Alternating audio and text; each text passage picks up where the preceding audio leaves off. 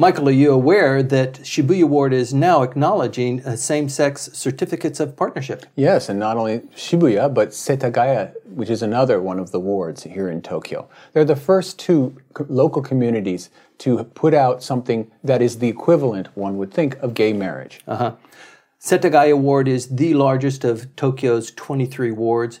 Population-wise, yeah. Population-wise, it includes the largest percentage of foreign residents. I wonder if that has any impact. Well, it, I don't know if it has any impact in terms of the foreign residents because all the couples that have come forward so far have been Japanese Japanese couples. Mm-hmm. Now, certainly, there, the issue will come up sometime when that first couple of, of mixed national heritage comes up, but eh, that might not be for quite some time. This is still just a partnership agreement, and it doesn't have any legal standing.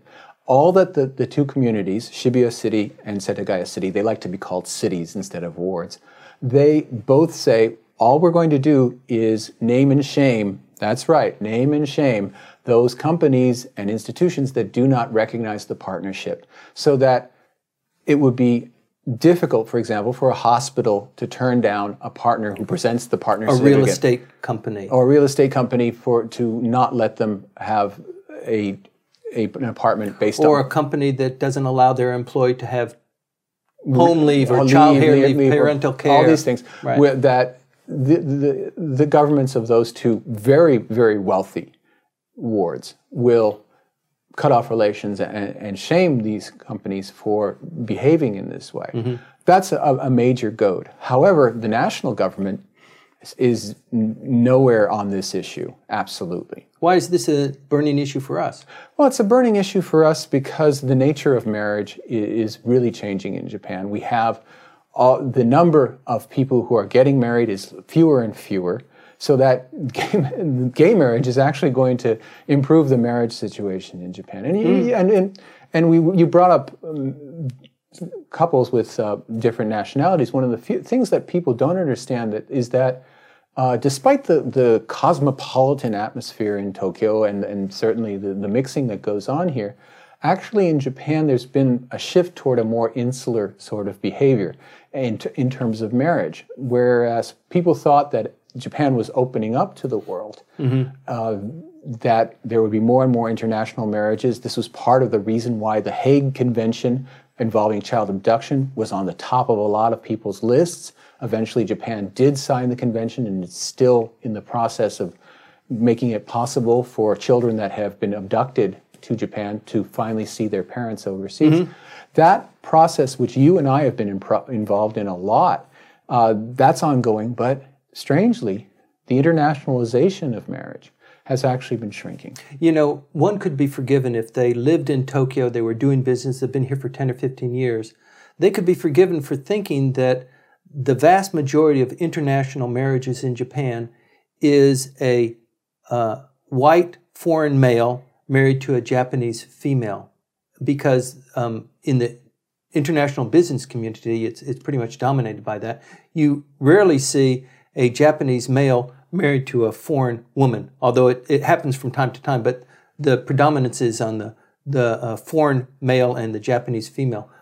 But in fact, In nationwide, that's actually a, a, a, great distortion. Nationwide, it's always been by a more than two to one margin that the number of Japanese men marrying women who are non-Japanese, i- i- it's double. I think that's an amazing fact for people who who kind of know Japan and and it's like the same sex marriage. I mean, living here and growing up here, you would think no, it's a quirky place to live, but I don't see lots of um, outwardly gay people and I don't see gay parades. But um, over the last couple of years, this has really exploded. It has really changed. Similarly, with with the the um, the marriages, the international marriages, predominantly by Japanese males marrying foreign female. females. But but as I was saying, that the, that the people who advocate and talk about globalization Mm-hmm. and and the, a more cosmopolitan Japan, uh, that aspect of it, they're going to have to be a little bit more quiet because actually over the last ten years, the number of international marriages has halved.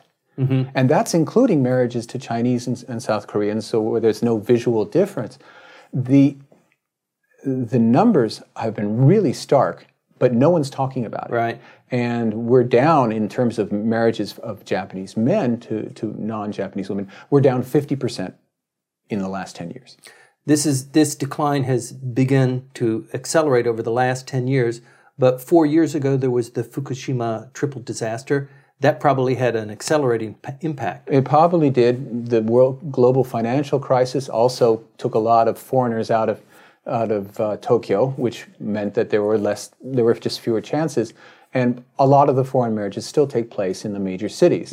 Uh, and of course, the development of Asia economically means that we're having fewer marriages from of women coming from poor com- countries, basically as economic migrants, Right. to marrying Japanese men.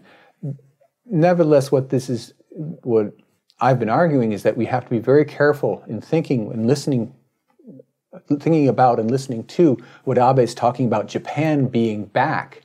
Uh, well, it's a Japan, but it's a it's a it's a very guarded Japan that is looking inward as much as it's looking outward. You can see that in the exchange of foreign students as well. Foreign students coming in, but more importantly, Japanese students traveling outside it. There's been a, a marked decline in the, the appeal for um, students, uh, young adults, to, to speak a second language or to go abroad because when they go abroad, they come out of the system here, everything else continues, they come back, they can't catch up. People talk about, oh, it's the demographics. They're just mm-hmm. fewer young people.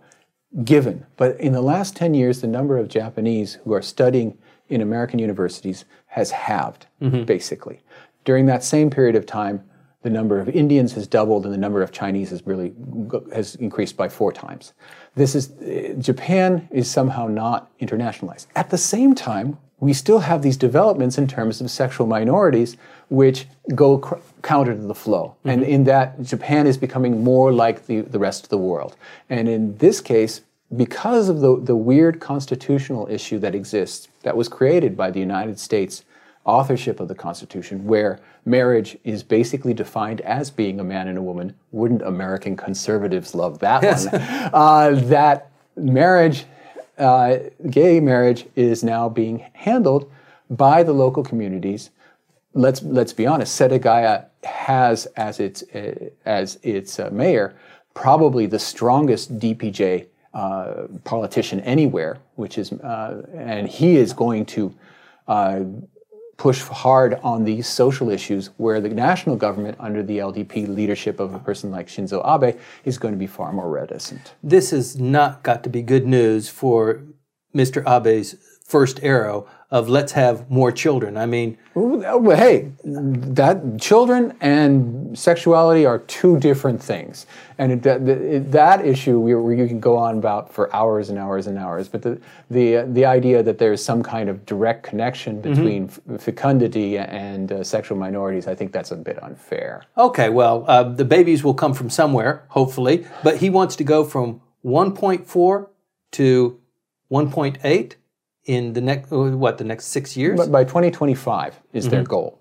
Uh, it's not doable technically. Uh, if you look at the statistics, the uh, only time, the last time that they were at 1.8 was in 1984, and the last time they were at 1.8 births per woman in a sustained way was 1977. So you're trying to re-engineer 40 years of social development. Yes. Where and, and go back to a, pla a time when there were far more people married, far there were far more young people.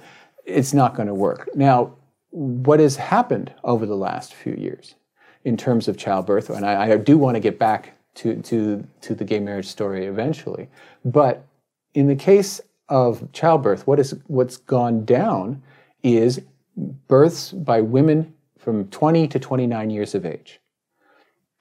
Why is that? I mean, and if you look at the stats, the, the, the curves are just extraordinary. They just plummet off a cliff. The reason for that is that Japanese women and men are getting married later and later and mm. later, and there is no such thing in Japan as out of wedlock birth. Right. So, okay, the government can do one of three things. One, it can convince young Japanese to get married earlier. Fat chance with that. Okay, Right. the, the average age now for men is over 30, and for women it's 29.9 years. Almost 30, and it's going to be 30 maybe in the next set round of, of statistics that comes out. Good luck with that. Okay, you, if you can't do that, then The let's- second one. the second one is let's promote out of wedlock births. Sounds good to me.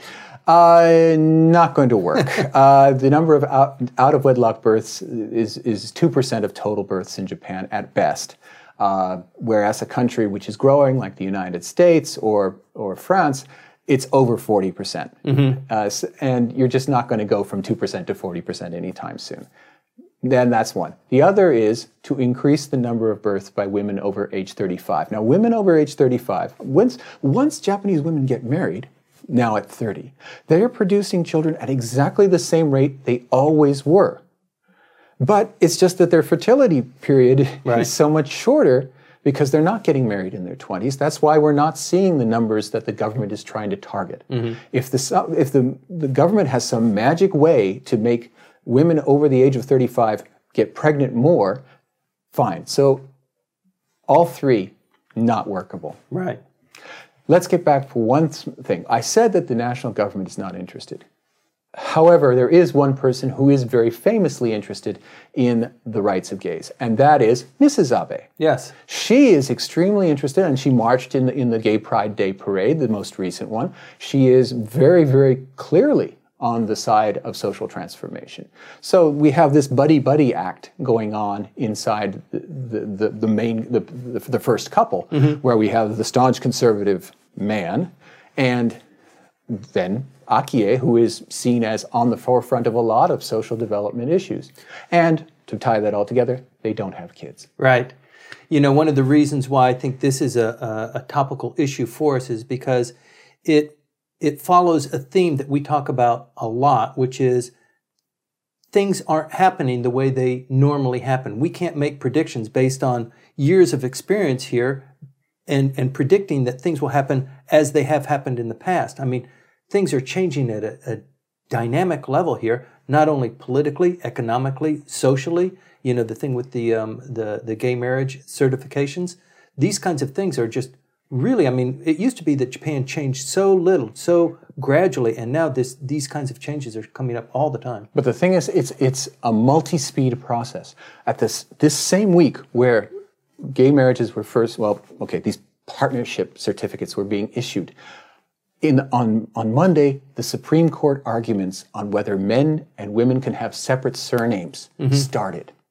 We're still stuck with that, Right. where we have the social conservatives saying if men and women have different surnames, the family will be destroyed. Dogs will sleep with dogs. Uh, it'll be just it'll be awful. Everything will go wrong, and that argument is happening yes. at the same time as the certificates are being passed out.